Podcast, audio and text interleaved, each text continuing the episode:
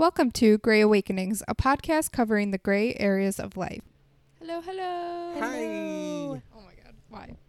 Um, so my name is Hannah Gray. My pronouns are she and they, and my fun fact of the day is I don't really like Disneyland or Disney World. Oh no. Here it here it comes. Okay. My name is Adrian Gray, and my pronouns are he, him. And my fun fact for the day is I, sorry, I had a dream last night about having sex with Zac Efron. Get it. I'm Amanda Drew. My pronouns are she and they. Uh, and my fun fact of the day is that my favorite flower is an orchid. Ooh.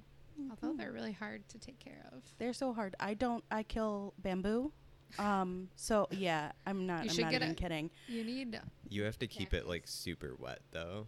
The bamboo Mm-hmm. because I was told I overwatered it and it didn't. I don't know. I don't know what happened. you should get a cactus. Nick You know what? literally I puts just feel like if I his- killed bamboo, I, would I kill a cactus? No. I kill everything green. That cactus behind you, right there. yeah, there. yeah. Yeah. Guess what? I've had that for like six years, It's very maybe pretty. seven it looks years. like a cabbage. I've probably watered it twenty times in six years. See, that's fantastic. That's the type of uh, anything that I need. I don't know, like if Hannah watered it at all until Hannah met me. Probably And not. I started to water it, and it started to grow a lot.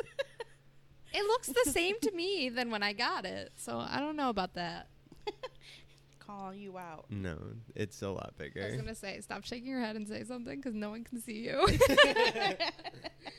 Still trying to get used to this podcast thing. Right. Um, but this is episode four. Oh Four. my gosh. Episode, Episode four. four. Number four. and we are going to focus on mental health today. Um, so yeah, we're gonna start off with some statistics. Do you want to start, Amanda? Yeah, absolutely. Okay, so um, mental health is still a pretty stigmatized topic. So, just to throw some of that under the bus, um, let's see what statistics we got. One in five adults in the United States experience a mental illness. Okay, it's 18.9%. Uh, nearly one in 25 adults in America live with a serious mental illness, which means that there's either hospitalization or some sort of disability, um, which depression is also the leading cause of disability worldwide, and it's a major contributor to the global burden of disease. There's also, uh, in the United States, 18.1% of adults live with anxiety disorders. 6.9%, 16 million of us, live with major depression.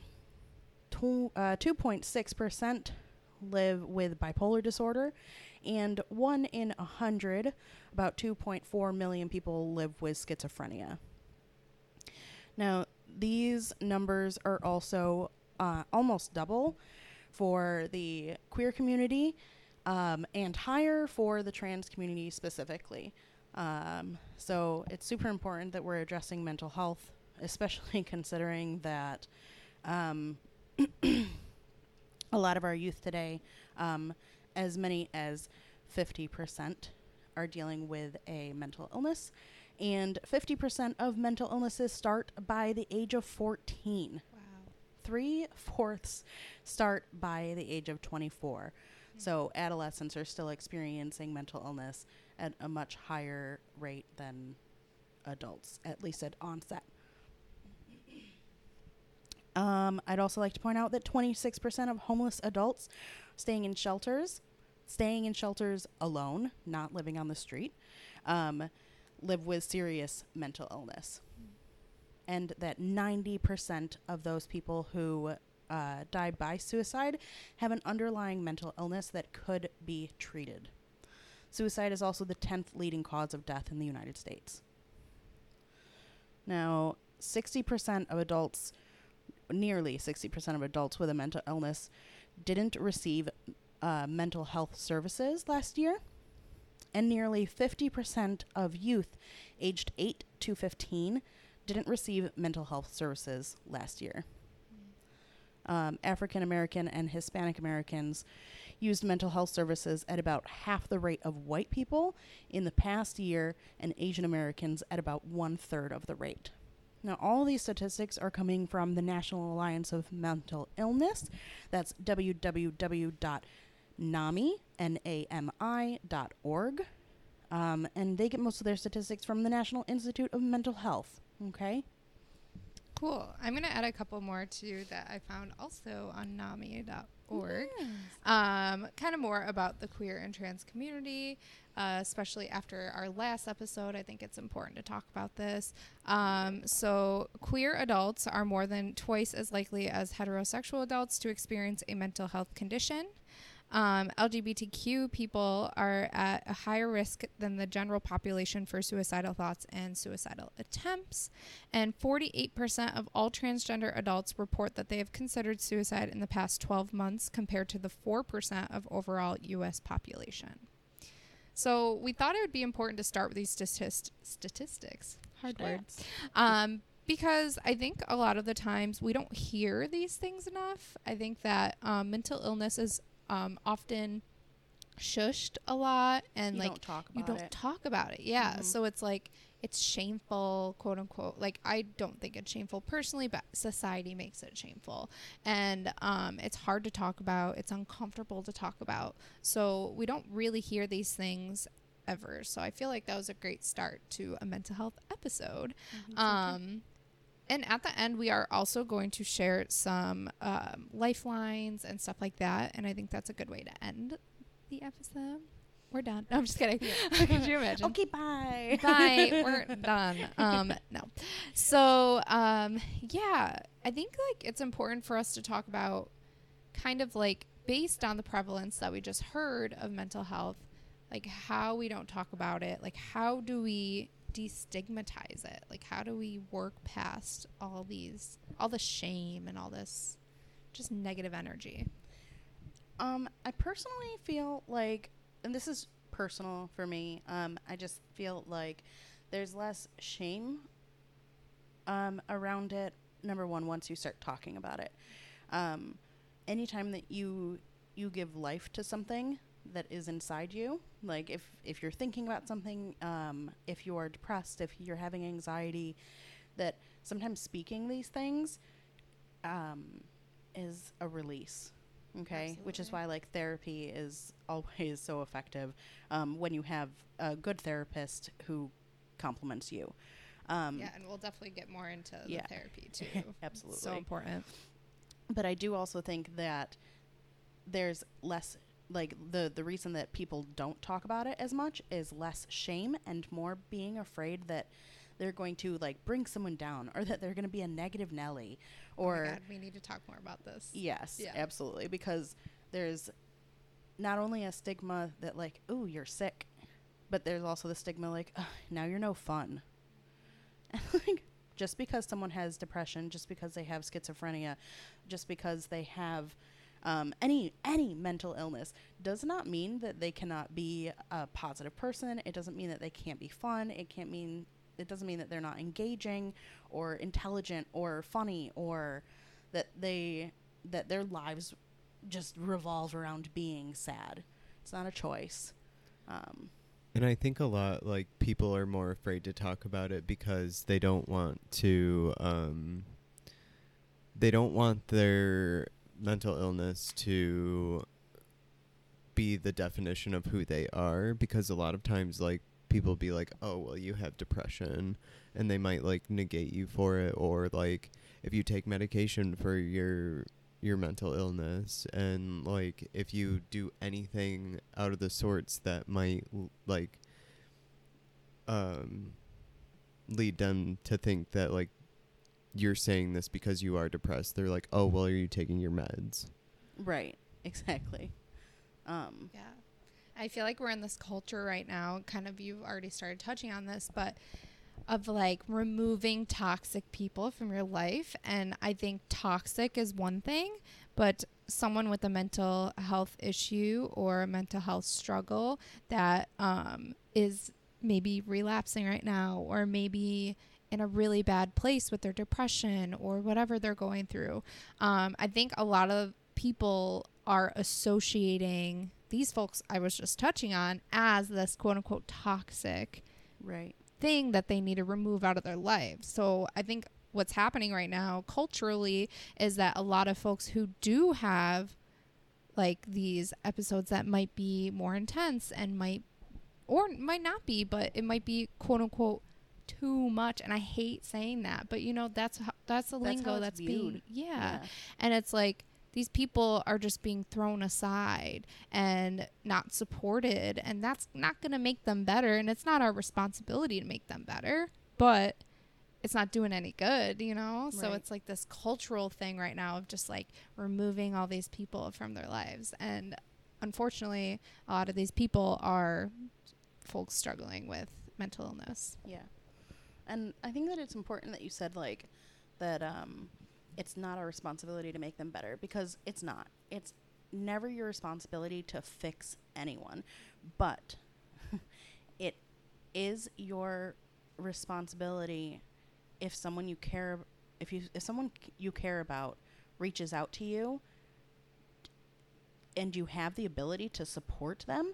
I'm not saying like that you have the the ability to like make all of their problems go away Or, like, because be that is counselor, you ridiculous. know? Yeah, Yeah. you don't have to be their counselor.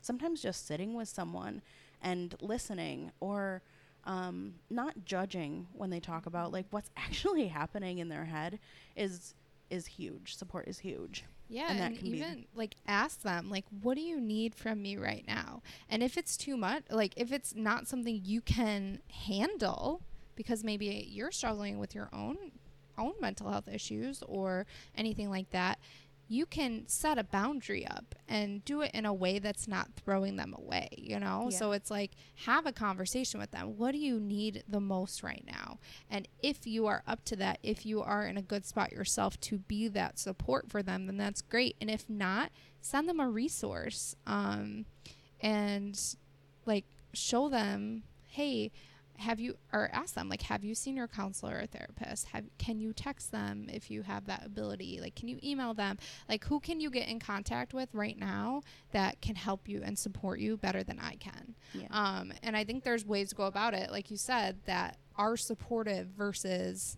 you're too much for me by and Yeah. like closing them out. yeah absolutely. yeah.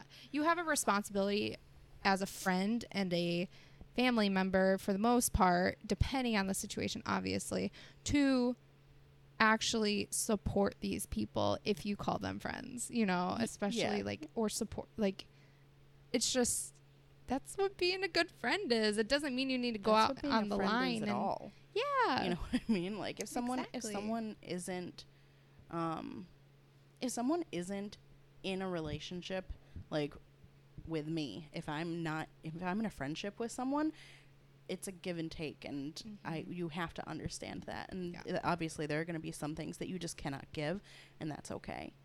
But uh, I do also want to point out that like people who have mental illnesses, uh, speaking as a person who has mental illnesses, um, that when I need to reach out to someone, I do preface it with, "Hey, I'm in a weird place right now, or I'm in a bad place, or I need some guidance, or I need help.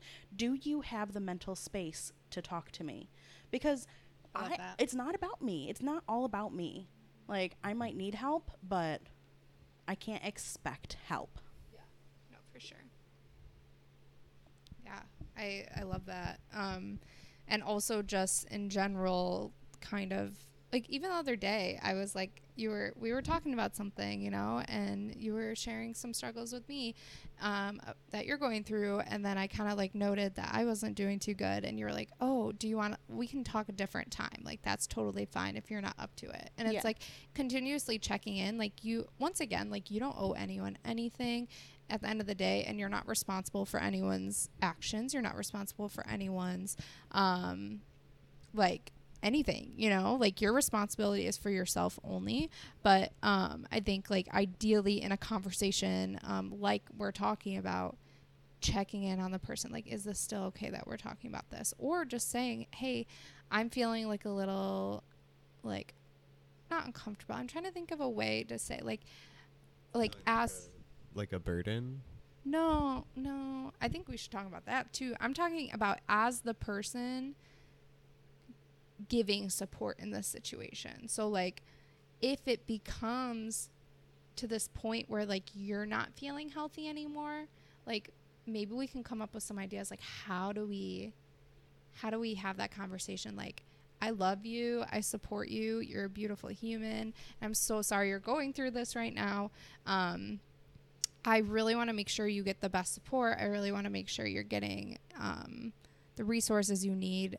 Who can I help you get in contact with? Because I want to be here for you, but I'm not necessarily in the best space right now to continue this conversation Yeah. in the same way. I don't know. And I, th- I that's sorry, Adrian. Go ahead. We've Sorry. been before I lose it. Um, like a lot of times, like when you do get in these spaces, it can be really hard for some people to like make that phone call to set up an appointment because like they're so shut down that they don't want to make any sort of effort to move forward to reach out for help. So like if somebody is comfortable with you and like is reaching out for help but you're not able to like ask them like, can I call someone and set up an appointment for you? Absolutely. yeah, that's a great idea. Yeah, because not only does it like, m- it's something small that you can do for them that will help, but it also makes them accountable. Like, okay, now y- now it's your turn. You take the appointment. Make sure that you're there. Like, it's it's a way to to and make even both like parties feel ask good. them, hey, can I come see you or can we meet up somewhere? Bring your computer, bring your phone, whatever it is, and we'll set up an appointment together. Um, Yeah. not to go together, but like you'll be there in To presence to up. hold them Yes. accountability or Yeah. hold them accountable. Yeah, absolutely. Yeah. And um, you kind of were talking about burden, Adrian. I kind of want you to elaborate a little bit as that person, like in that situation, who might be struggling and who might feel like a burden. You know. Yeah, I mean, in any sort of situation, like if I'm reaching out for help and stuff, like sometimes I don't want to because I feel as though I'm going to be a burden or like a damper on somebody's day.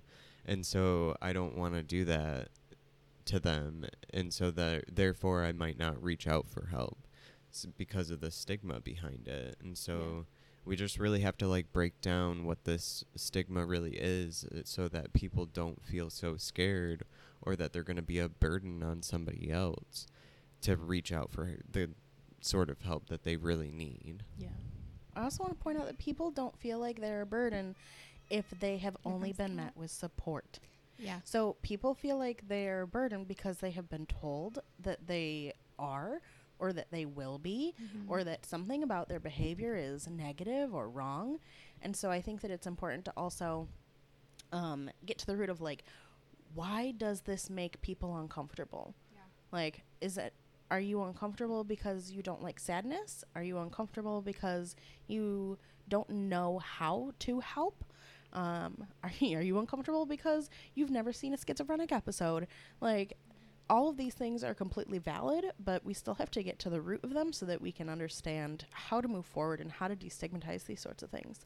Yeah, and it's also like, what does friendship even mean anymore? Because if friendship is this thing that we can go out and have fun and drinks together, we can go to brunch together, but when shit gets serious, I can't have a conversation with you about it. Like, Right. you know, like, is that like, I think we have to look at friendship in this kind of situation because it's like, why? And I think, I mean, obviously, I think it's a societal thing where folks feel like a burden during that. And like, um, and like, there's this positivity movement right now, which is great. Positivity is important, but Absolutely.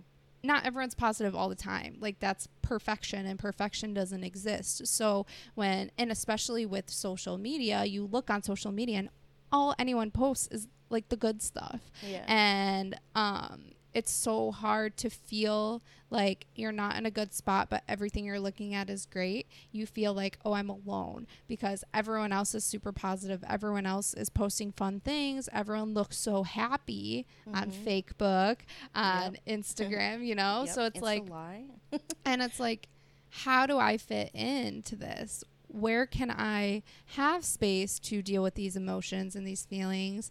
Um, and what I'm struggling with in a society that only shows positivity for the most part. Right. So, Like I posted something on my personal like Instagram and Facebook the other the other day, I think earlier this week, um, where I, I woke up with a like full on anxiety attack, and I uh, so I posted on Facebook about it. Um, and yeah, I put a positive spin on it. Like you you have to, you know what I mean. Otherwise, I'm just moping, and that's not that's not what that's not what my counselors have taught me. That's not what my therapists have taught me. That's not what years of dealing with mental illness has taught me is good. Um, but people commenting on it, like, oh, I feel the same way. You're not alone, and I I knew I wasn't alone. But it's it's so that there's visibility for people who maybe can't post that yeah. or don't see it. And I love transparency online. Like Yeah. I I'm also someone who posts like the shitty stuff too, you know. Yeah. I'm not I to. don't try to look perfect all the time and I think it's so important to be transparent. And you don't have to be transparent if you're uncomfortable with it, but I'm an open book, so I don't care, you know, what I mean, I do care what people think, but at the same time, I like to share and be transparent because I want other people to know they're not alone in their struggles. So if they don't have the capacity like you were just saying to be vulnerable and post like someone who is able to do that like us, you know, it's a really refreshing thing I'm sure for some people Yeah. to read that. I also think a lot of times, like when people post something um, negative and don't put that positive spin on it, like you did, um, a lot of times people won't be like, "Oh, I'm in the same spot," because they just feel as though this person's seeking attention. Right. Yeah, absolutely. And it's not maybe maybe it is attention that they're seeking and why is that bad? Yeah. Why is it bad to seek attention when you need help? This is what we teach people. This is what we teach kids. It's what we teach um, veterans, adults. You know what I mean? Even in a workforce, like if you need help, just come ask. It's the same thing with your mental health, and it should be. Yeah, and I mean, yeah, I think that's a great point.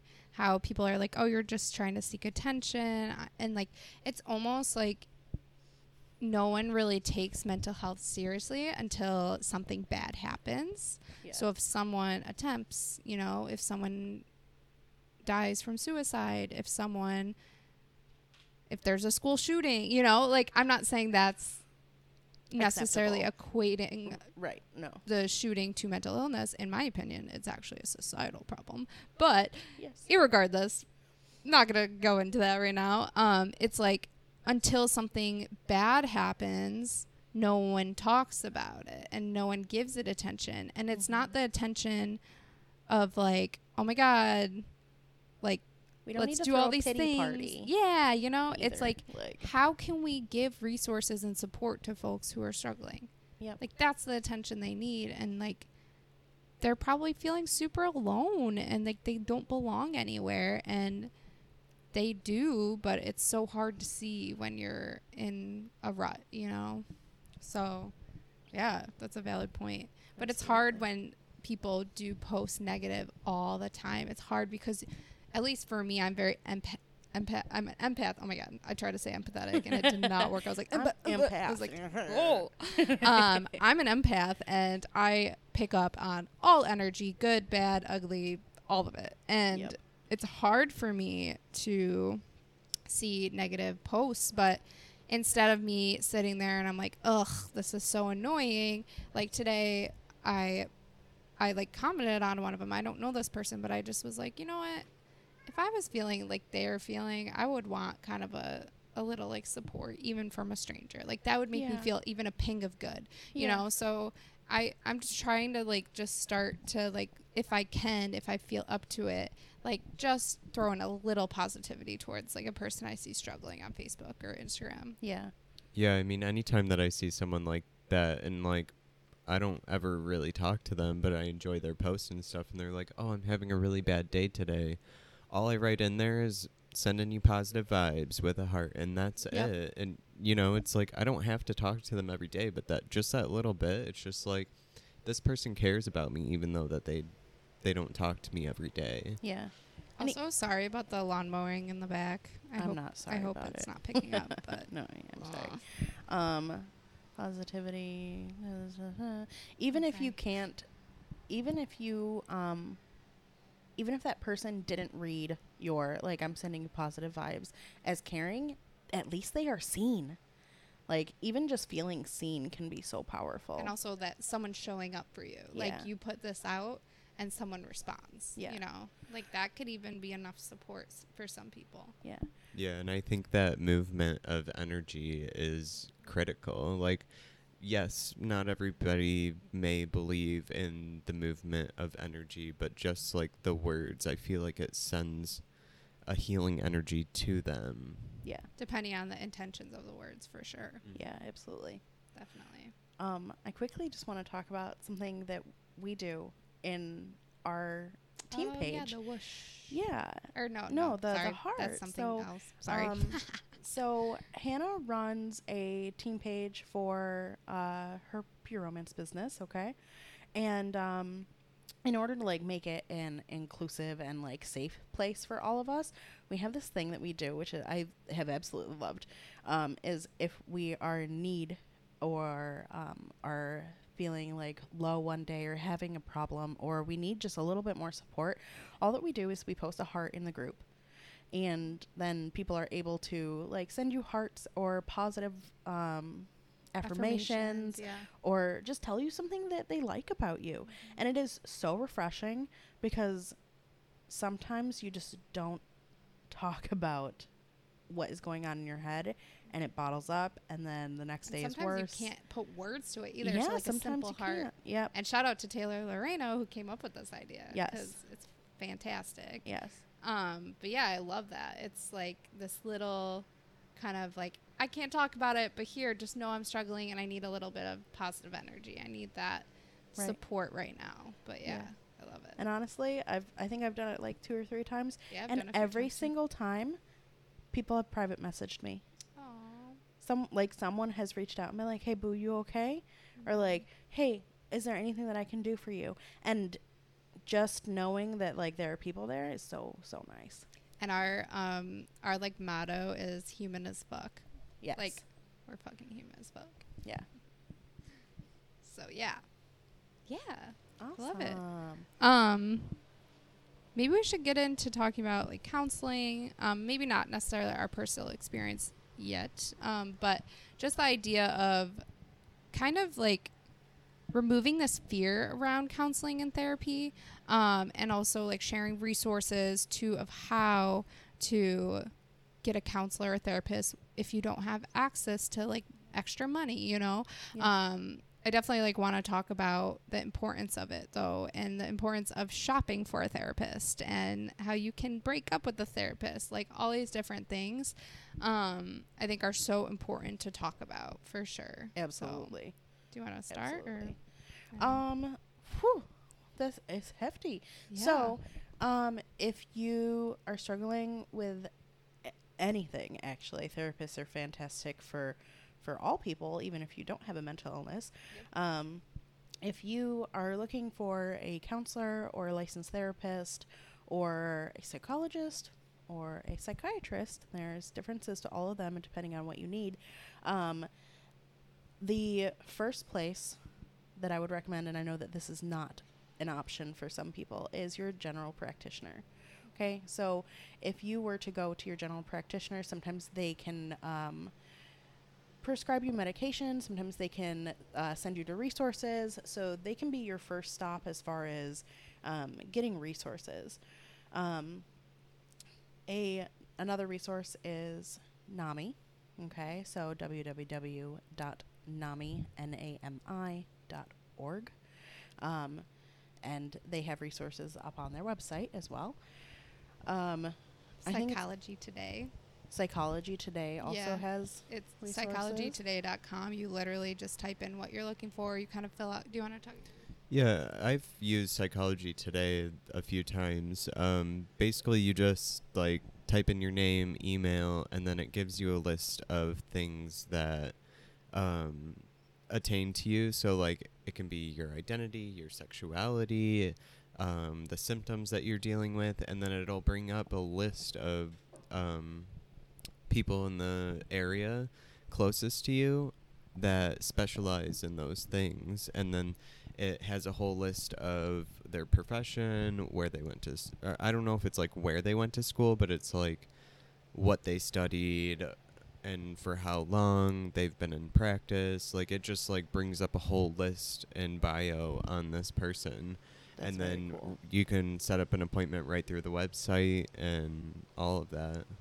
Nice. That's yeah, really awesome. psychology today is amazing. That's awesome. Yeah. I got very lucky finding my therapist through my my GP. That's awesome. But that was I never even like luck. knew you could. I don't Yeah. know. Yeah. That's cool.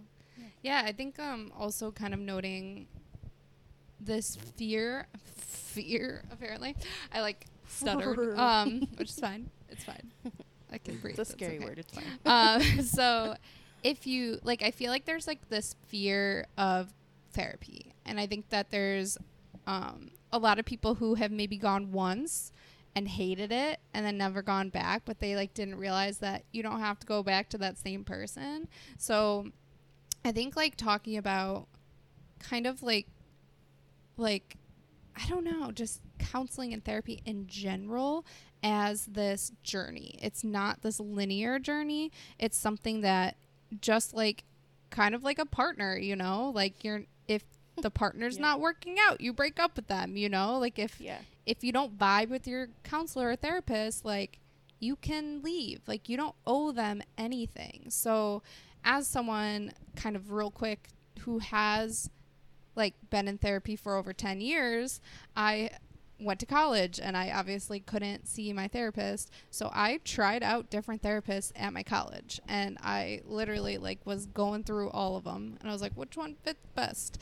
And I was like I've never seen a male therapist, so let me try. And I was literally like cool. At least I get to talk to people. I get to get their different points of view and I'm going to try it all out. Like why not, you know? So it's not this like one step process where you're automatically going to fit in. You might, and that's amazing. But if you don't, don't let that scare you away because unfortunately, I know so many people who literally are like, nope, counseling's not for me. I'm like, well, how many times do you go? Like Right. once or twice. How many people have you seen? One. I'm like, yeah, that's why. I think it's also super important to note that like the first the first time that you talk about anything that you have been bottling up or that is deep rooted and that you're trying to heal through, you are going to be raw. Like raw as shit and it's going to hurt and it's going to suck and that does not make it any less awesome that you go and it doesn't make it any less good for you. It's kind of like Definitely. like working out in general. Okay, like the we all know ti- that it's good for you, Yeah. but the first few times you're like, oh, this sucks. I'm never coming back to this fucking and you're gym. so sore. yeah, like, because your your muscles first aren't used days. to it. Yeah. Just like your your brain isn't it. used to talking about these things, it's not used to verbalizing these issues. So you're going to feel um, bad for a little bit, but it's so much better once you get through it. like get through that hurdle. Mm-hmm. I also feel like a lot of people don't get a lot out of counseling because um sorry, my cat almost attacked my foot. Um so a lot of people don't get a lot out of it because they feel as though they need to hide things from the counselor that they're seeing and that they don't want to talk to them about certain things because they're either abar- em- embarrassed You could be embarrassed. You're a bear. too, that they're embarrassed or um there's shame around it like i know that there's some things that like i don't necessarily talk about but i have to almost force myself to talk about it because i need guidance or help or just a different point of view or um what do you call those exercises to help me work through these difficult situations yeah, it's Definitely. important. And it's cool too because counseling and therapists, like if they're good at their job, they should be giving you resources to look into. They should be giving you book ideas. They should be giving you exercise to try at home that are specific for what you're going through. They should be giving you all these things so you can um, have like support, you know, and have um, just this ability to do your outside research as well. But also, depending on your situation, in most situations, I feel like, especially with mental illness, um, I feel like counseling and therapy is going to help you develop an action plan for when you are in a very bad rut, when you are feeling suicidal, when you are feeling, ow, the cat did hurt me just now. Scratch me. When you're feeling attacked by your cat. No, just kidding. Um, like all these different situations, if you feel like you're going to self harm, like all these different things, um, a therapist can work with you on an emergency action plan, on an action plan when you're going through these things. So it's really amazing to have that support of someone who knows what they're doing, someone who's been through schooling, someone who is prepared to help you. It's so nice to have that resource. Um, and I know it's hard at first, and I know, but just like the gym, like literally, I love that. I love the comparison because it's so true. The first few times are going to suck, especially if you started with someone, you de- decided you're not into them, and then you have to start over. That's hard. It. But it's also cool. So, like, very side note, when I went to college, my counselor that I still see, and I've seen her over 10 years, I feel like now. I got to count for real, though. And um, when I went to college, she actually sent all her paperwork to the um, counselors that I was going to work with at the college. So if Yep. you can, add, just like when you change doctors, you know, you can It's transfer the information. Yeah. Yep. So I think people don't realize that. And um, so that way you don't necessarily have to have those conversations over and over and over again because I know that's very taxing and exhausting and hard and vulnerable. So Yeah. definitely Absolutely. go to therapy. Yeah. Also, I know there's definitely like resources to have like free therapy. I know there is. I just like off Yeah. the top of my head, it's not working, but I know that my my my psychol so I I have a psychologist, I have a psychiatrist um, that I recently broke up with, and I've uh, been to a a licensed counselor as well as a family therapist um, who wasn't a licensed counselor, Mm. but um, and every single one of them worked with insurance companies in Mhm. order to provide lower rates. yeah. So like my psychologist alone, um, I mean, she normally charges 175 Mm-hmm. and she works with my insurance company in order to bring it down to anywhere between like 25 and 50 dollars, Wow. which is That's amazing. It makes it so much easier to go Yeah. when you're not worried about a $175 bill. And you can also call your insurance covered. company and ask them, "Hey, who is under the umbrella of what you cover?" Um, Yeah. unfortunately, my my counselor is not under my insurance, but Yeah. she offers like um, depending on what your uh, income is, your household income is, she Mhm. like does that. So it's like, Like, you got to work with the counselors. Yeah. Yeah, exactly. Yeah, and your counselors are working with you too. They're Mhm. they're in this profession because they want to help people and they want to help you. So, I mean, if you're transparent with them about any sort of financial issues that you're having that would limit your access to counseling, they or probably have resources to like I'm sure that some, they you know like you have to Yeah. have this vulnerable com- vulnerable vulnerable I cannot talk today vulnerable conversations with your counselor because they have resources to a million things too Yeah. so yeah I and if they that. don't, get a new counselor. yes please I also think cats are great therapy too. oh, they are great therapy. support Therapy animals, Yeah, love it. yeah Love it. So um do we want to segue into our personal stories if we're comfortable talking about them or do do you think we're missing anything Um, I quickly want to touch on medication. yes just because like so many people are on medication and it is Mhm. still like stigmatized. Yes. I know oh that yeah. we talked very about it bef- stigmatized. we talked about like destigmatizing mental health. Yes. Um, but unfortunately, there there are actually few um, statistics on like how many adults are taking yeah, any sort of like antidepressant or anti-anxiety medication. Um, but it is incredibly common. Yeah. Oh yeah. incredibly common. And just because you need some sort of medication does not mean that you're not working on like being a better person or um, on dealing with your mental illness in another way. It doesn't mean that you're dependent. Um, and if you're not on medication, same thing applies. It doesn't it- mean you're better than someone who is. Yeah, absolutely not. Absolutely not. Um, there are also tons of side effects to medication. Like if you're on an SSRI, it's like summerish now.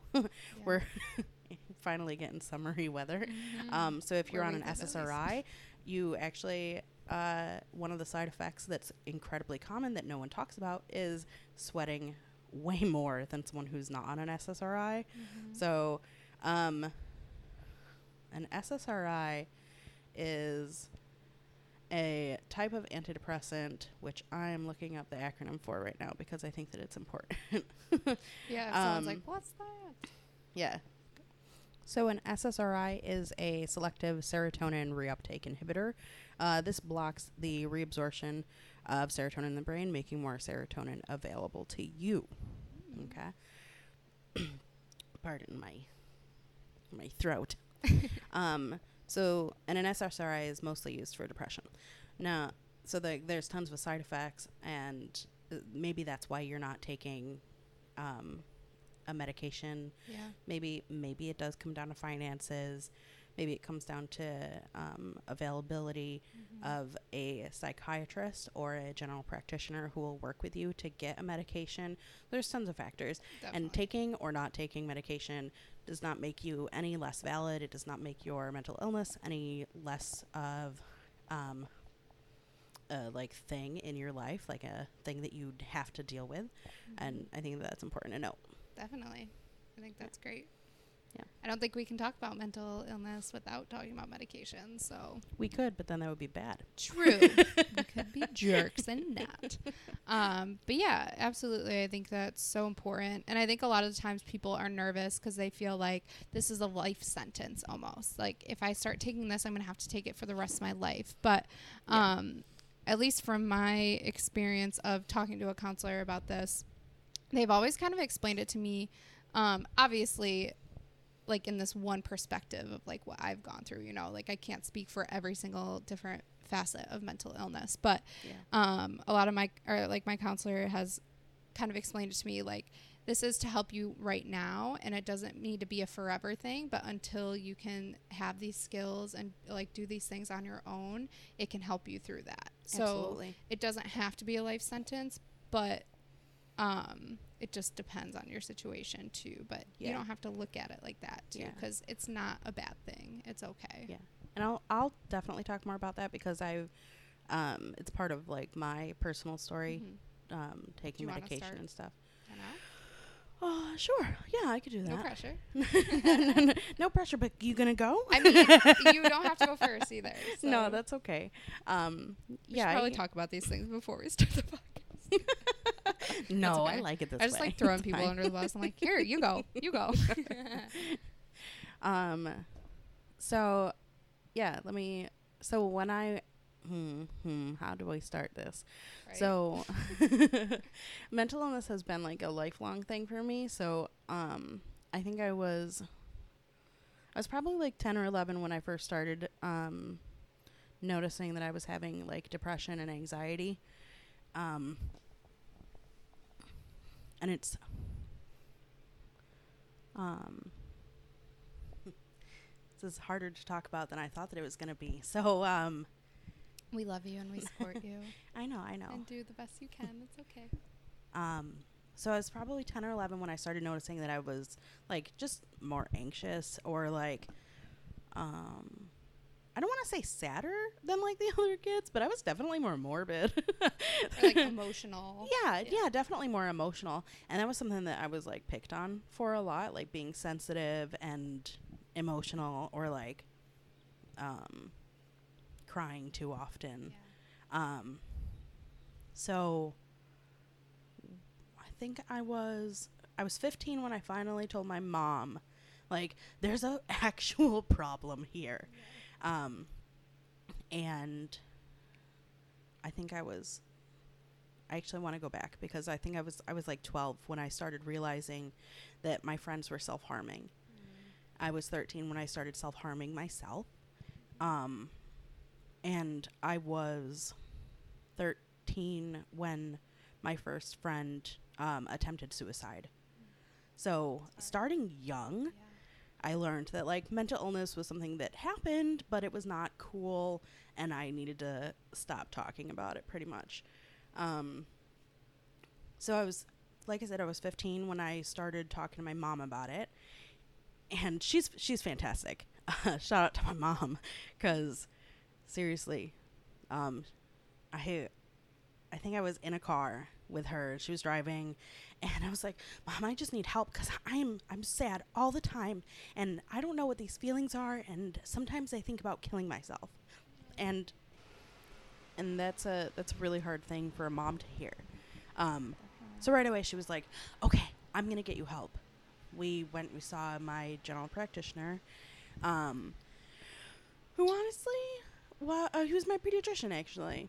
Um, because I think I saw my pediatrician until I was like 16, and then, um, he got me in touch with, um, my like very first therapist, um, and that's my psychologist today. Like, Wow. I know I we I seriously got so lucky. yeah. Um, shout out to Dr. Judy if she if she ever listens to this. I want you to know. but um, Sorry about the kitties so, in the. Our cats are really wa- naughty today. yeah, the cats are like woo. so um, I, because apparently they can't diagnose you under the age of eighteen. Oh, wow. Blah blah blah. I didn't know that. Yeah, or at least they couldn't when I was eighteen, so ten years ago. Yeah. um or when I was 16, you know. Yeah. so uh wow, holy hair. Uh Yeah.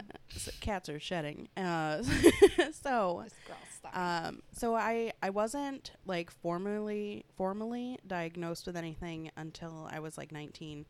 Um and when I first went to the the therapist to to my psychologist, um I I think it was like the third time that I went, and my mom was like, "Just give it a good go, you know, like just try." And my mom had been um, to therapy before um, when she was younger, so she was like, "It's going to suck, just to do it." Like she let me know way That's like ahead of time. though, It was so nice. Yeah. It was so nice to have like, like, a pep talk. yeah, absolutely. Like, Amanda, this is gonna suck. Are you ready? Because we're gonna do it. Yeah. And um, so, I mean, she'd take me out of school, and we'd go to a, an appointment for an hour. and then I'd get back in the car, and I'd start crying hysterically because everything is raw. You're just completely open and vulnerable, and these things that I hadn't even talked to myself about were now suddenly coming up in front of a, a practical stranger. Yeah. Um, so, I mean, I went twice a week for uh, three months before she would move it down to once a week. And I think it took me about three months in order to be like, okay, I'm not crying and like missing out on school every time that I have. know, right? Yeah, it was you're not. You don't want to go to school when Mhm. you're having a panic attack in the car, in like in the parking lot. So, um, so it didn't happen. yeah. Um, and I saw her until I went to college at 17.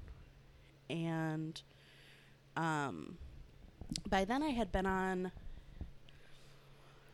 I had been on an SSRI for a year and a half and and it, when I did start taking uh, medication it was after almost a year of therapy. Oh, wow. So so we spent a long time like trying to deal with my issues just in therapy and not with medication. Um, which was fantastic. I didn't really want medication. Uh, honestly, like drug abuse is really prevalent in like both sides of my family. Um, so I knew that, you know, if there was something that I could get addicted to, I probably was, and I was already like smoking cigarettes and drinking alcohol and Yeah. uh, various other things. But um, so I knew that I didn't want to like add to that. Yeah.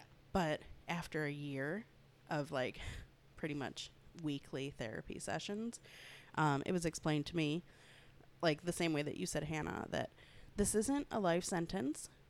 You're going to um, you're going to take this. We're we're going to give it two years max, and then we're going to take you off of it because this is just to reset your brain. You're still an adolescent. This is not how you're going to be forever. It's a blip in the the radar. Oh, that's fantastic. It makes me feel so much better. So I took it for like five years Yeah. before um before I kind of realized that I didn't feel anything. Like I didn't feel happy and I I felt depressed sometimes and I still wanted to kill myself, but like I had lost everything else.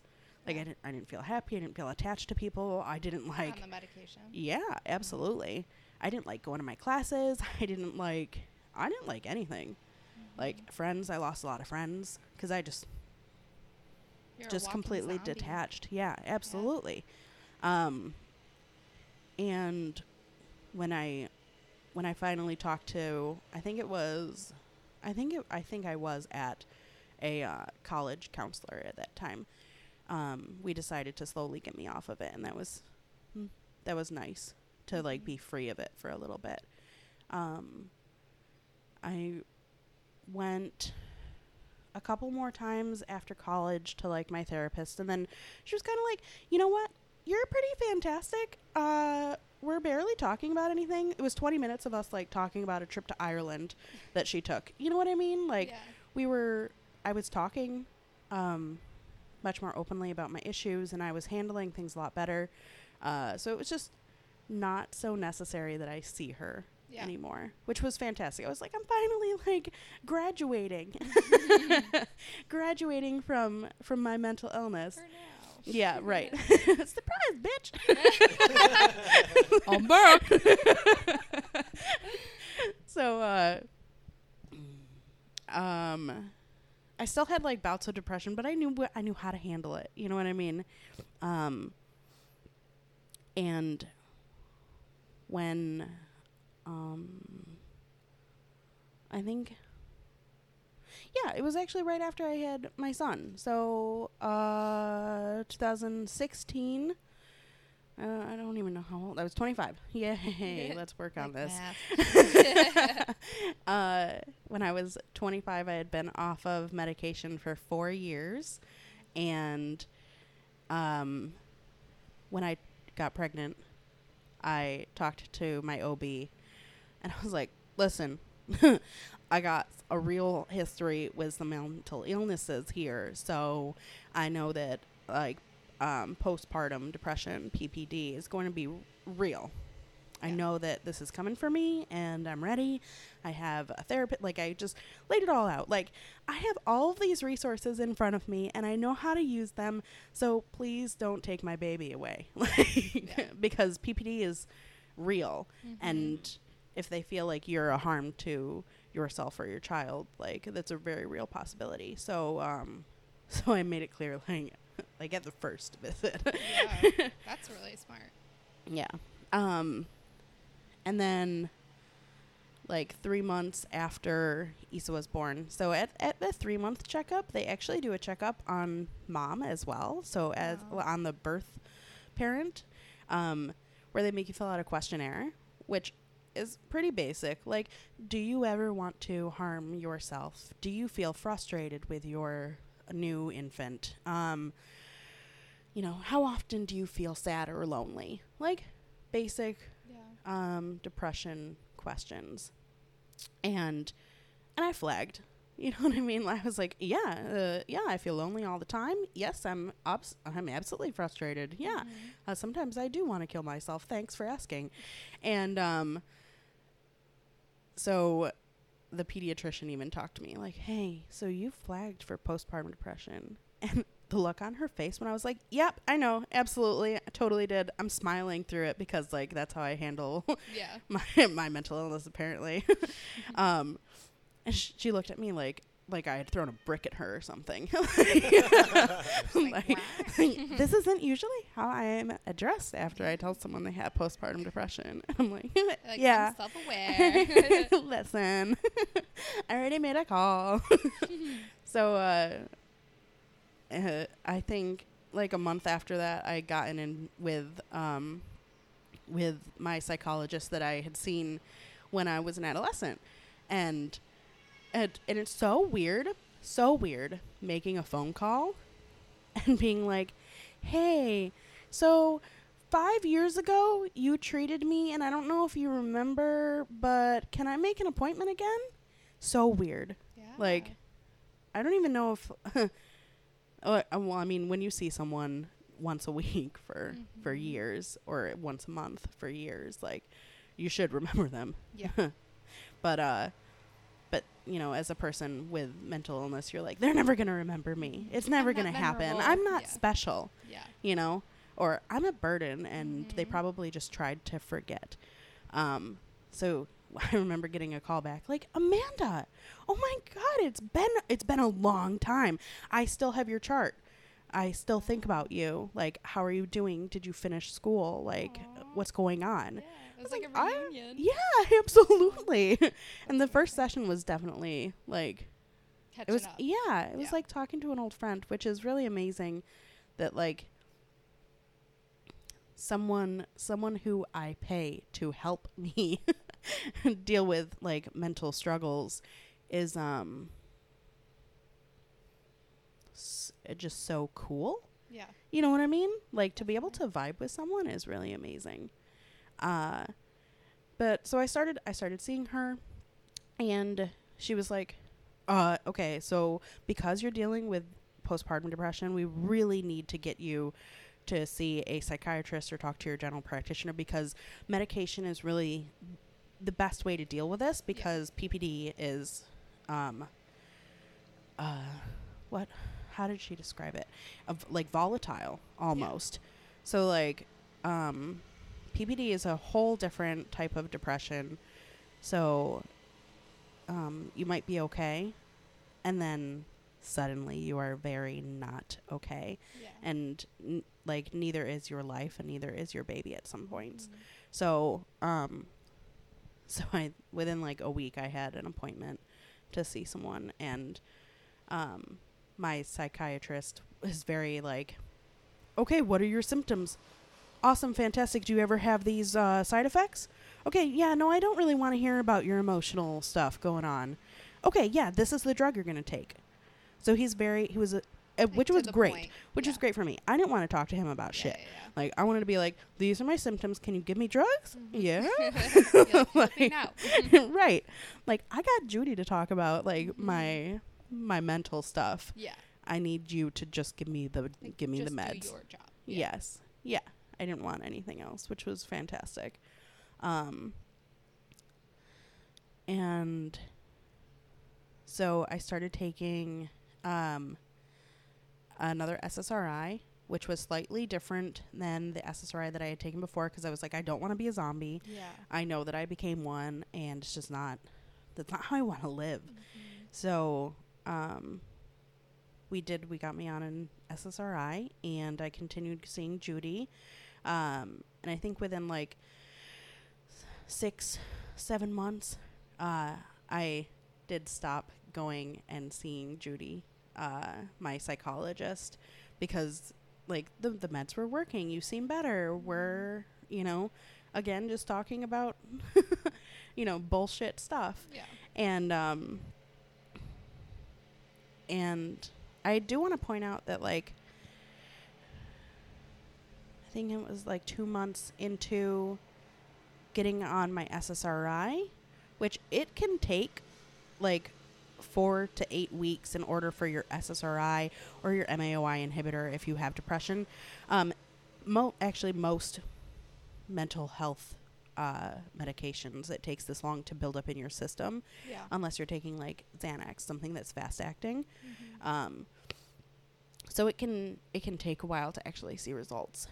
And it, the about about eight weeks after I had taken, um, started taking my SSRI again, um, I actually had like a very real like suicidal ideation moment where and I've never been so close in my life. And I had to make Mike, my partner, stay home with me the next day on suicide watch. Like, just don't let me touch anything. Like, can you take care of Isa for a little bit? And Isa was seven months old at the time, so Yeah. it was like I still had to help out a little, you know, and like be there. But um, the ability to like ask my partner to like, hey, I'm not feeling good right now. I'm thinking some really bad things. I called him when it happened. Um, I was actually driving, and um, and I was like, I'm in like this three thousand pound vehicle that uh, has every potential to kill me. So could Mhm. we just could you talk me through this one because I probably would not have made it home if he hadn't been there for me. Yeah. I'm glad you have him. Yeah, me too. He's a good one. but um but yeah, so I I still deal with mental health issues. Um I'm currently not seeing like currently um not seeing a psychologist. I broke up with my psychiatrist. Um and I got off of my SSRIs because again, I was a zombie. Yeah. Um, but uh, when I was talking to my psychiatrist about it, the one who prescribed me the medication, he uh, he gave me a very like textbook diagnosis. Like, oh yeah, you're you have major depression. You're having major depressive episodes. You also have some sort of uh, generalized panic and anxiety disorder. So you've got all of them, and you're going to have this for the rest of your life. So you're probably going to have to take medicine for the rest of your life in order to regulate your your brain. Um, which I was like, no.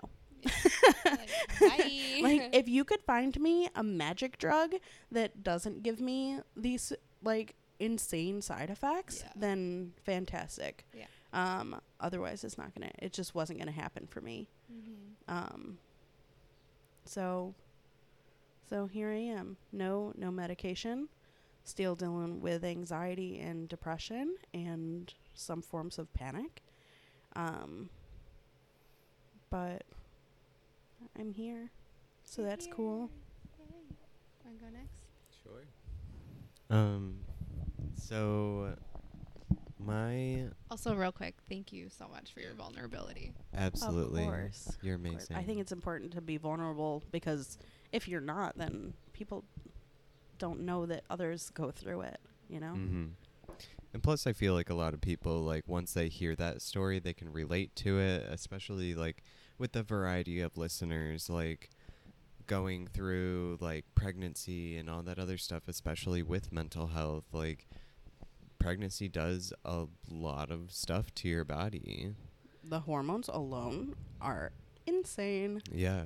So, like, having someone to relate to and, like, hearing that story and knowing that, like, you came out on a better end and that you're taking care of yourself, like, that can be inspiration to them, all that.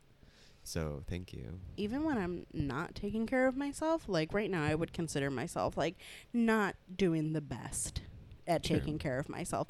But even now, I, I think about when I was 16 or 17 Mhm. with little to no resources. Mhm. And I'm like, oh, holy shit, what would have happened to me if I didn't have those?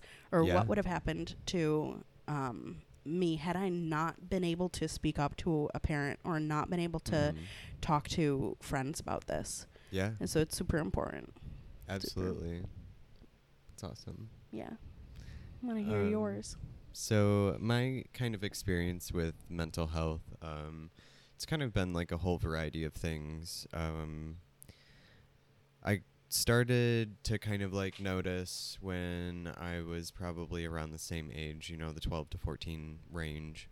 Um, and it was a lot of like more depressive stuff, um, just feeling really alone and having suicidal ideations and even one suicidal attempt, but I was so shameful and so scared to like say anything to anyone um, because I didn't want to be a burden and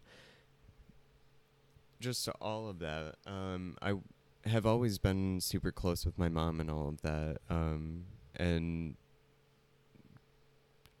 I don't know, like I, I didn't want to have to have her struggle with me knowing that I'm struggling. Um 'cause it was a single family home, three kids, and our dad lives all the way in Mississippi, and so it's like really hard to kind of like keep up with all of that, and she's taking care of all of us, and so I didn't want it to be like another thing for her to have to worry about, and I know, you know, it's one of those things where it's like just tell me you know and and once i did and it was after my suicide attempt of you know that i was like it was one of those attempts where it was like i'm super scared and i actually want to live but i you know i don't know what this is going to do but i'm going to try it anyways um Yeah, I can understand that. so it, it was like super unsuccessful um and so i i feel like all the conversations are always like we're in a car we're driving Literally. I don't know what it is about cars, but we should be driving more often, apparently. 'Cause we'll just start driving during our podcast that sounds well we'll have like somebody drive us Okay, yes. yeah Like, that sounds like a like a Um, danger box on wheels. Like yeah. it's not. But I think like the first conversation that we ever had, it wasn't even like about mental health. It, it was more about like sexuality because um I'd posted on Facebook, you know, that I have something to tell someone but I don't know how. And my friend had talked to my mom about it and was like, I don't know, Adrian's like posting this stuff on Facebook. You might just want to have a conversation and uh I was I had to have been 13. Um and that was like when I came out as quote unquote bi because I didn't know what else and like that was the easiest thing to come out as because you know at that time I still identified as female and so therefore if I was still into boys it would be more acceptable to come out as bi rather than just to come out as lesbian Yeah. um and so like I my mom like brought it up like we pulled into a park and we're like sitting in the car and she's like "Y- this happened.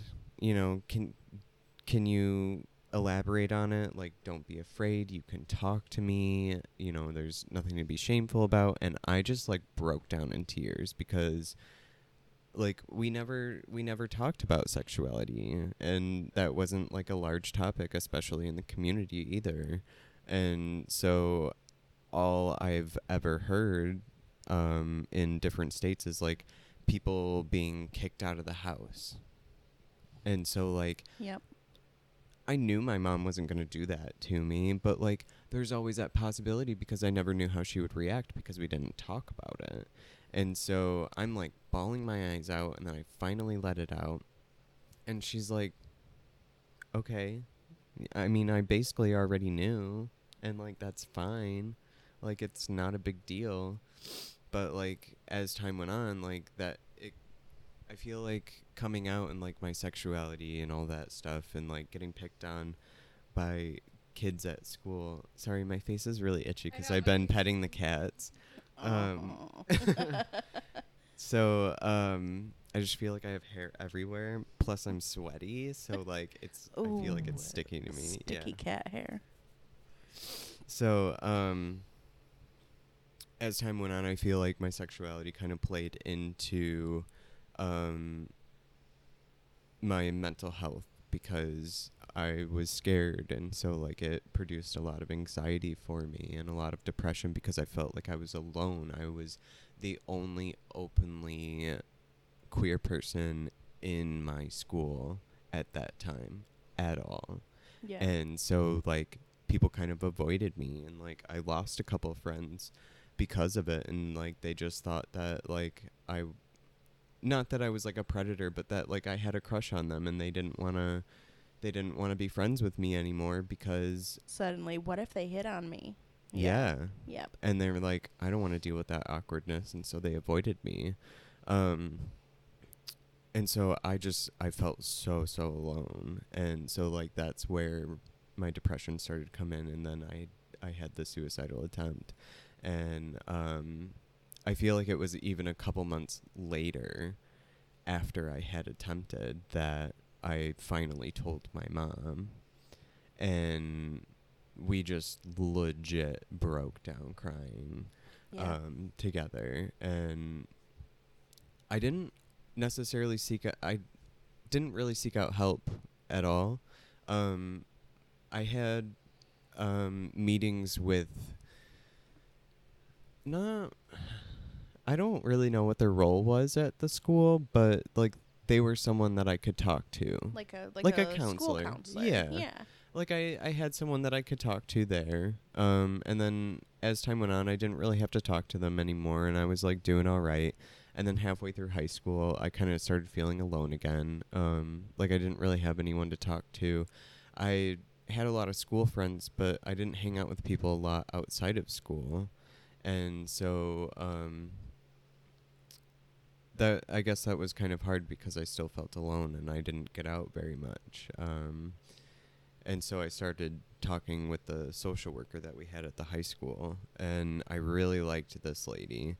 And because of the contract that the school had, they had to switch out the social worker once a year. Mm. So after that year, she was gone, and they bring they brought in another social worker. It was so That's it was a weird really weird. Policy. Yeah. It was really weird. Um, and I didn't like the next person that came in, and I did not like the. There was one guy that was regular, like he was a regular person there, but he I couldn't take him seriously. Okay. he he was this think Dr. Phil, but much shorter. All right. so right, a yeah. mini Dr. Phil with circle glasses. As a teenager. Yeah. I could not talk to him whatsoever. So, um I I talked to the person that like interchangeably came in. Mhm. Um which was fine and all, but like I constantly the only way that I ever worked through any of my mental illness was by working. You know, I got a job at 15. I was working on bicycles. I was constantly over at this guy's house. And um it was kind of a weird situation. He was probably not the best person to be hanging out with either. Not so much like drugs and stuff, but like he was a little bit pervy. Um oh, okay. yeah, so it was a little bit weird. Um, there were things that he had said to me as I started getting older and I started to develop and go through puberty that were like, Cringy. yeah, you shouldn't say that to me because you're 40 years old and I'm only, you know, 15. So, um, I got out of that and I started just working in food service and all of that and I would just like go to school, I'd go to work, I'd come home. I was like closing at McDonald's, so I wouldn't get it technically like wasn't even legal, but like I wouldn't get home until 2 in the morning Oh and then goodness. I would have to go to school the next day. So you were that just was- you were just school, work, focus, focus, focus. Yeah. and that was it. And like I had a lot of friends at work and stuff, and so like I hung out with them in my free time, if I had any.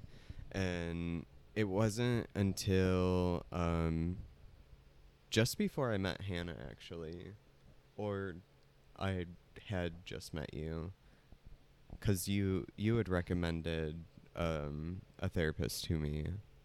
And so I started to go see them and talk to them about stuff. And it, at first, it was just to get papers to get my top surgery, and then it just kind of like turned into um, a lot more. Like, well, I'm gonna stay here and talk for a little while. Yeah. Now.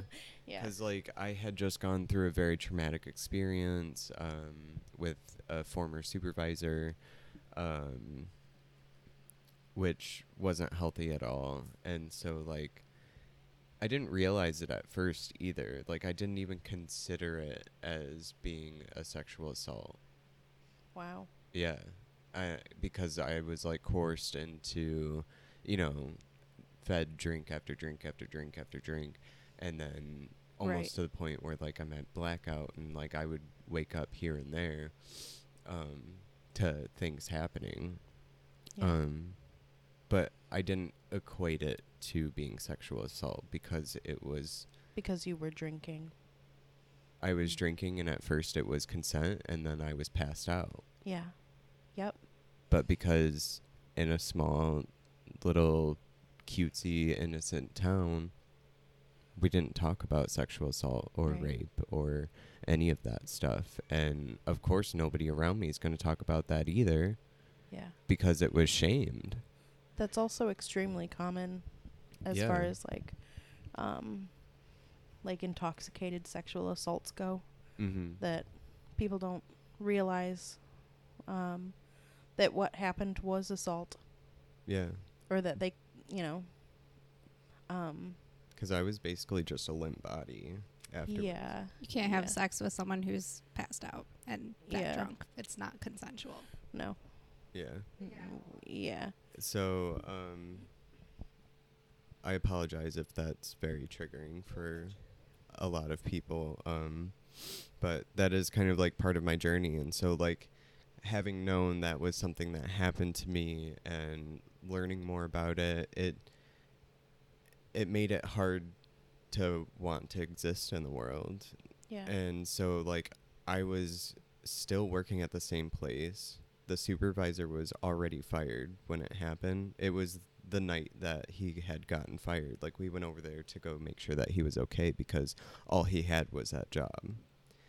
Okay, and, yeah. um, but I was still working there. I worked there for a couple months even after that. And so it was like every single day people would talk about him because he was like a super drunk, crazy dude. He would come to work drunk. He would do a bunch of stupid stuff. And like there were a couple times where like I'm this little tiny dude and he's like six four and jacked and he would like come over and like quote unquote play punch me, but he's like punching me pretty freaking hard because it's what guys do. I'm pretty sure you worked there. Pretty sure you worked there for like another year. It was a long time. Oh yeah. Even after it happened. So like I Yeah. lived with that knowing I had to change my phone number. I got a flip phone. I got off Facebook. I like everything possible. And you know, I had to take care of myself. yeah, because absolutely. I was just devastated that I felt like I let that happen even though technically it's not my fault. Right. Yeah, it's definitely not your fault. Yeah. I know that you know that now, but Yeah. hearing it is But that's a that's a form of shame that a lot of people hold on that sort of stuff. And so I finally left there after I I had gotten my top surgery um, because I had a month off, well, 2 months off to find a new job and go somewhere else. And so on a whim, I just went to a debt collection agency and it was terrible. And I was like still going through like panic attacks and like, um, I didn't want to go to work. I didn't want to do anything. I was shameful about my body because I felt like I was kind of like letting it go. I was gaining weight and I would like, I wasn't comfortable with the way that my body felt anymore. And, um, I was three months into that debt collection place and I left. I was like, I'm done. I can't. And uh, from there, I jumped around a couple different jobs, which was fine and whatnot. But it wasn't until I started working overnights, and I was totally fine. I was doing all right, and then it got to a point where it was like, I'm not hanging out with any of my friends. I'm sleeping all day. I'm not getting enough sleep. I, um, I wasn't I wasn't taking care of myself in any way. And in order to in order to help me keep the job and continue going I had to form an addiction. And so I was like smoking pot every day when I woke up when I went to bed while I was at work and I was welding. Like that is some seriously dangerous stuff. Like we're working Yeah. with cranes, there's forklifts going around. I'm carrying things that are a hundred pounds. There's things on my horses that are a thousand pounds or more. And if that falls off and because I'm under the influence, A, I can lose my job in any job that I'm ever going to get as a welder. But B, if my reaction time is completely off because I'm under the influence, I can get seriously hurt. Right. I could die. or someone else. Absolutely. And so I knew at that point with my depression so low, like I was secluding myself from people. Um, Hannah and I's relationship was not doing the greatest because we weren't sleeping next to each other. We were on opposite shifts. We weren't able to talk. And as my depression got worse and worse, I didn't e- like I didn't even want to be around Hannah. And so like it, that's hard. Like if you don't want to be around anyone, even your partner, like how alone that is, like that's that's really hard. And so I knew that I needed to start seeking out a counselor, and so I s- I sought out a counselor, but it helped to an extent, but you know, continuing that overnight even with the help. Yeah, I said that. Yeah. Um it even with the help, it was still really bad just because I was on the overnight and I didn't feel as though I had community in any way, shape, or form. My suicidal ideation started getting really bad and very similar to yours. I there were times while I'm driving that I'm like, I'll just steer off the road. Yep, like unbuckle my seatbelt, go 100 miles an hour, I'm done. Yep. And so it's just like, and it's simple things like that. And so when I started expressing that to my counselor, she's like, you may want to consider doing like a outpatient thing. And so I had to talk to my supervisor, I had to talk to HR and be like, I'm going to be out for like two weeks because I'm extremely suicidal and I need to go to outpatient. And so I was an outpatient for like two weeks doing it's to me it feel like when I very first started going, it felt like it was an adult daycare, essentially. Like Okay. you're only there from seven a.m. until like two, I think it was. It wasn't very long, but it was during the day, which is why I couldn't work. You know, um, and you have a psychiatrist there that you meet with.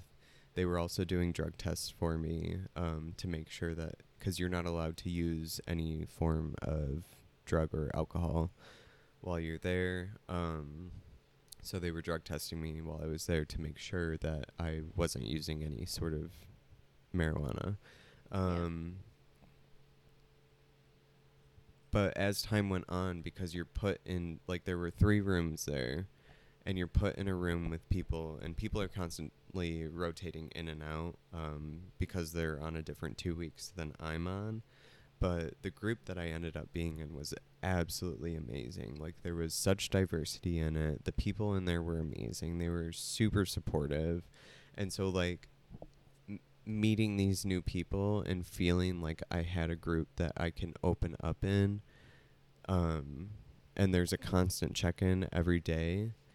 And they give you skills that you can use outside of outpatient and all of this stuff to like really help me um, get through my day and like be able to go back to work and know that things are going to be okay really helped.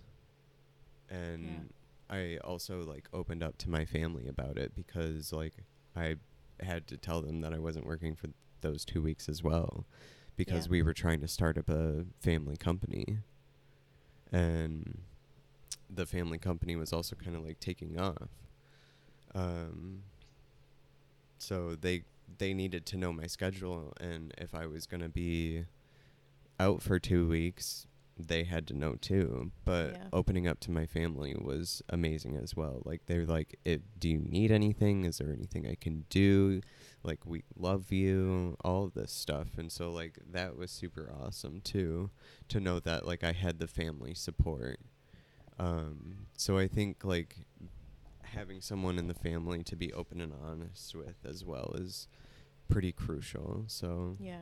I feel like anytime that you have someone that you is like in your immediate circle that you can open up to, it's always helpful. Mhm, yeah Yeah. but like that was my most recent episode and i've been seeing this counselor um we're probably close to a year now. Um, and she's absolutely amazing. I love going to see her. That's awesome. Um, just like getting different points of view on things and like being able to talk about things that I wouldn't necessarily talk to myself over the course of the month that I don't see her.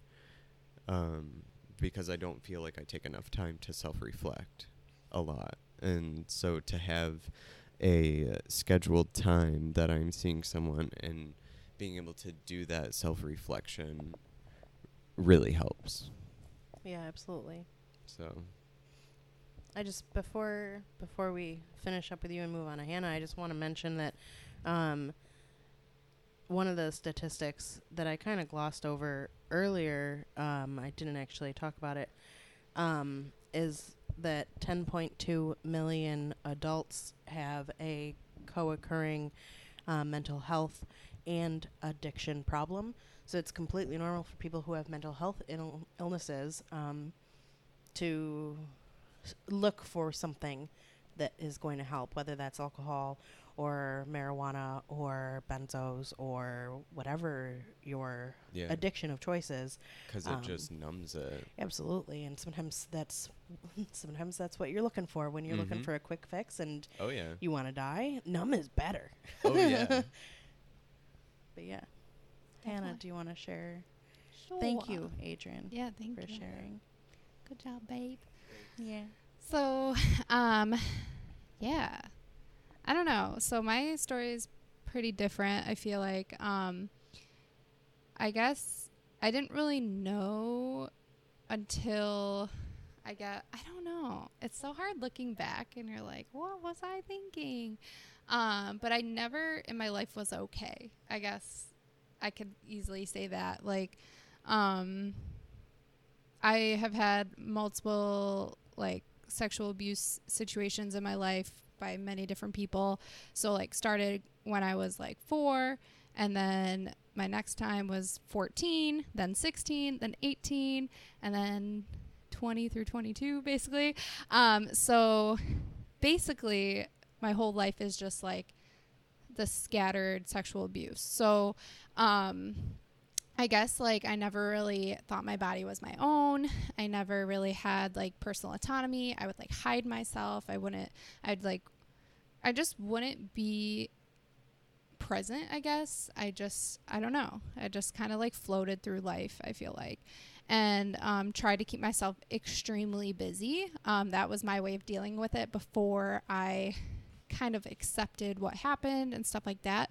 Um, I did I don't know. So, um, I don't know. So, like, uh, so my struggle with mental illness is uh, PTSD from said sexual abuse, and I have many symptoms under that umbrella of PTSD, um, which include depression, anxiety, um, some OCD tendencies, stuff like that. Um, and my struggle has just been having this baggage almost just like trailing me throughout my entire life and like just the shame and the guilt surrounding it and the self blame and all that stuff. I've just never felt a lot like enough. I never felt like I was I always thought I was the person to blame. Like I always was just a bad person. I, but deep down inside I knew like I didn't deserve this, but at the time I just I don't know. So um yeah, I guess without getting into too many details of those cuz I feel like we can do a whole episode about PTSD and sexual Yeah, I feel like we can too. yeah. If you don't want to delve too far into it, that's yeah, fine. But exactly. if you do, and it's going to be therapeutic for you, um, or you feel like it's pertinent right Yeah. now, you know what I mean? Then it's I not like we can't do it twice. Yeah, yeah. I don't want I just don't want to do like specifics, I guess. Um that's fine. That's but okay. So like with this like PTSD, like obviously it started when I was 4 and then I've had it the rest of my life and it's always going to be there. Like I can't get rid of it, but it's just like been I've been dealing with this re-traumatization over and over again and like I remember being so like so so so scared after I realized there was a pattern Um, I think I was maybe 19. Um, I was in college. I was going to therapy. I think I started therapy when I was 16. No, no, no. 16, 17. I don't remember. But my mom found my therapist through a church, and I actually still see her. Um, Nice. even though, yeah. And I always was very nervous talking about certain things because it was affiliated with the church. But I one day told her, I was like, I'm not comfortable talking about God right now. Like, I, or, and I just prefer if you didn't say anything about it like that.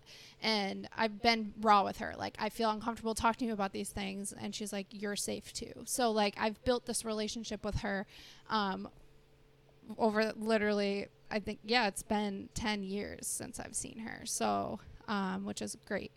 So, basically, uh, I don't know. So, um, okay. So when I was in therapy, I was like, I forgot what I was saying. Um, I like realized this pattern that was happening. So when I was 14, my abuser was my boyfriend. His name was Nick. And then 16, so two years later, Keith. Um, and then 18, um, Nick.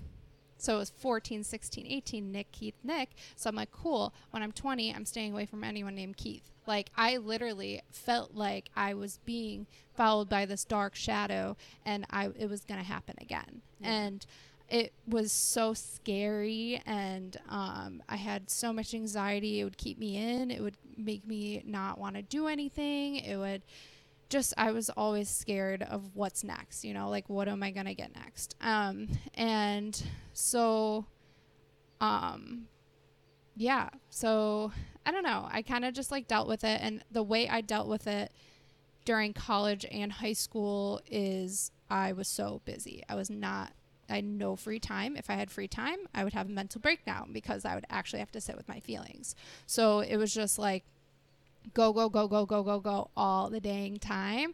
I would do extracurriculars. I would do. I'd have a couple jobs. I would have school, like all these things, and I wouldn't have time to think about anything. So it was perfect for me at the time. Um, but I was still going to counseling. Um, I in college is when things started to get really bad for me though. Um, I was struggling a lot in relationships and feeling a lot of guilt and like struggle with sex um, and feeling like I owed people sex and um, I had so much anxiety dating people and I would literally be like have like this most amazing partner and they would treat me great. And then after 2 months of dating I would have this huge mental breakdown and I would not be able to continue dating them. And I would shut down and just like have to break their heart. And it was so hard because I broke so many hearts but it wasn't because of them it literally was like it's not you it's me like it was Yeah. for real and I didn't know what was happening and I'm like oh my gosh I keep cycling through these same things like I kept like seeing all these patterns I'm like what is happening so um uh I guess I don't know. College was just really hard for me. I had so many anxiety attacks, so many mental breakdowns, and it was literally like I'd have one giant anxiety or uh, mental breakdown once a year. It was like scheduled. I feel like, Mm-hmm. um, just because I never allowed myself to process these things. Really, um, just briefly in counseling, but it was always just like cool counseling. Back to just ignoring all my problems. yeah. So, um, yeah, I don't know. Uh, coming out of college, I got into a relationship that was very codependent, very toxic, and now at the time I did not know actually not until this past summer I didn't realize like how abusive it was. Um, and uh, looking back on that, I just see like I was in the worst places I've ever been in and like it makes so much sense now because I was with an abuser. So um and I just I knew something was wrong the whole time, but like I didn't know how to get out. But it wasn't even that. It was like I wanted to be in it too. It was I don't know. So I under I could totally relate to like abusive relationships when I see them on TV and like hear people talk about it because I'm like, yep, you just ignore it. You look at the good things and like, oh, it's tough. But Yeah. um, at the same time, this was, I think I was um, tw- 22, I think. Um, my cousin passed away very traumatically, uh, 20 years old. And um, it was a re traumatization for me. I also was in this abusive relationship. So it was like this double whammy of mental health just smack in my face. Um, and I had a horrible, horrible, horrible um, time dealing with my grieving. Um, and I, my anxiety was incredibly like not, I could not control it. Like I was living with my parents at the time, and my parents would have to check my car before I got into it before I could go to work. Like they'd have to check it I and walk me out to my car and like close the door, I'd lock it instantly and then double check behind me because I felt like something was with me and then like I'd have to sing like happy birthday like and like count backwards and like sing out loud in my car for me not to like have a panic attack and like I I don't know, like everything was a struggle for me. I couldn't fall asleep, I couldn't do anything and um it was really hard and that was like my way of dealing with this like re-traumatization of like what happened to my cousin and he passed away in nature and nature was my safe haven and I now had this negative relationship to nature cuz it scared me and I'm like okay, well I can't I can't have a relationship with you anymore cuz you stole my you took my cousin from me and my family. So that was really hard to deal with and um, definitely re-traumatized me and my anxiety was horrible. Um, and then kind of like a year after that happened, I started um, noticing these like severe itching tendencies that I have. Um, that's like one of my OCD tendencies, and I I like started to notice it then, but then I kind of re- reflect back in my life and I've always used itching as kind of self harm and a way to deal with what I've gone through. So like, and even now I'm like noticing like all my mosquito bites I have on my body, I've like itched to the like. So like this is one like literally like I've itched it till it bled, yeah. and um, I just like literally itching is my way of dealing with my anxiety and uh, PTSD. And unfortunately, um, this was brought on by some like kind of I don't know. I don't know. I've always tried to like link it, even though with OCD you're not really supposed to. But I'm n- I don't technically have OCD. I have OCD tendencies from my PTSD. It's so, it's incredibly common with people who yeah, have PTSD. For sure. Yeah. And um, unfortunately, where I was itching was not a comfortable place, and I actually itched that spot for three years, uh, over three years straight. Um, and it started with when I was with my ex, and um, it was horrible. And like looking back to like, I don't. I guess I can save this for the other episode, but literally, like, I just felt so much shame around what I was doing and blame and stuff like that, and like thankfully I went into remission. I think last year. Um, I have had some slip ups. Uh, recently because my mental health has kind of gone to shit recently.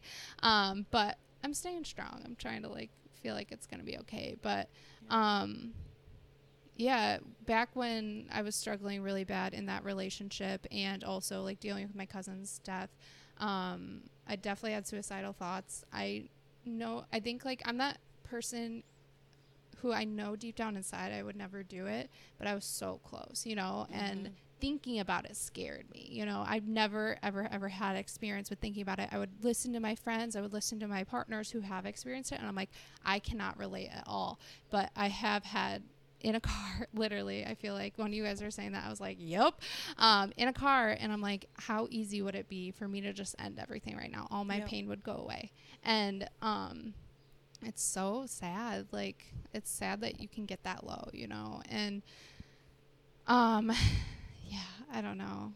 I'm like trying to reflect and it's just like all blurry. But recently, things have been tough for me um, this past year, almost a year. Um, a lot has changed in my life. And um, I don't know. I, I'm that person who I feel like when I'm good, I'm good. And I'm like, yeah. And I'm still going to counseling and I'm doing good and all that stuff. And then, like, the past like two months, I've been really not good and I feel like I've gone back in my healing and I've gone I just have so much like shame around it. I just I feel like I'm broken again and like but it's not linear. Like, you know, so I yeah. got to keep reminding myself it's okay to not be okay right now and I have to keep reminding myself that, but it's so hard and it sucks that like my depression is really bad right now and it's like so beautiful outside and I'm like stuck inside, don't want to do anything, nothing makes me happy, like nothing like so that's where I'm at right now and it sucks and I kind of just like really quickly breezed through my history, but I feel like another episode with like the sexual abuse and stuff would be really good. But Yeah, that's fine.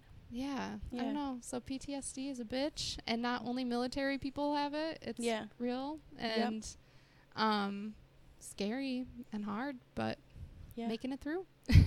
yeah. Journaling helps. Um, I also do. I still see that counselor. I have gone breaks without it. Um, Yep. so like a year ago, I had like the year and a half before it. I took a break for like a year. And I was like, I don't need this right now. And I was totally fine with it because after I got out of that relationship, my mental health literally improved so much because I was in a healthy relationship with my boo. Yeah. Um, so, uh, yeah, I don't Adrian know. just tried to wink. I just want to point out that he winked with like one eye and then the other eye followed real slow, like a Harry Potter wink. if you've ever. I was trying to go back and forth, but it obviously was not a good attempt. It backfired. No. um, but I also do see an energy healer as well um, via Zoom, and I love it. I love it so much. So if you're looking for something else, kind of more energy healing, um, hit me up because he is amazing. Um, so yeah, that's like a little snippet of awesome. my experience. But Yeah. this is stuff for our longest Thank you. episode, and that's totally fine. um, Sorry, y'all. it's fine. You can listen on multiple occasions. So yeah, I think that's a wrap. I do want to end with um, some resources. So for if you're if you need help in a crisis and you want to text and not call, you can text NAMI N A M I to seven four one seven four one. Um, for our folks who are listening who are part of the trans community, um, there is the Trans Lifeline, and it's amazing. The hotline for the United States is 877 565 8860. And for Canada, uh, Canada, for Cana- Canada, why can I say it? Um, I know. 877 330 6366. And then a suicide hotline is 1 800 273 8255 and that's the national suicide prevention lifeline so and you can reach out to us whenever we're open books we also can be support systems if we're in a good spot so if you need some mm-hmm. support some resources we're always here for you we love you so much thank you for listening to us Love you all. Love you. Bye.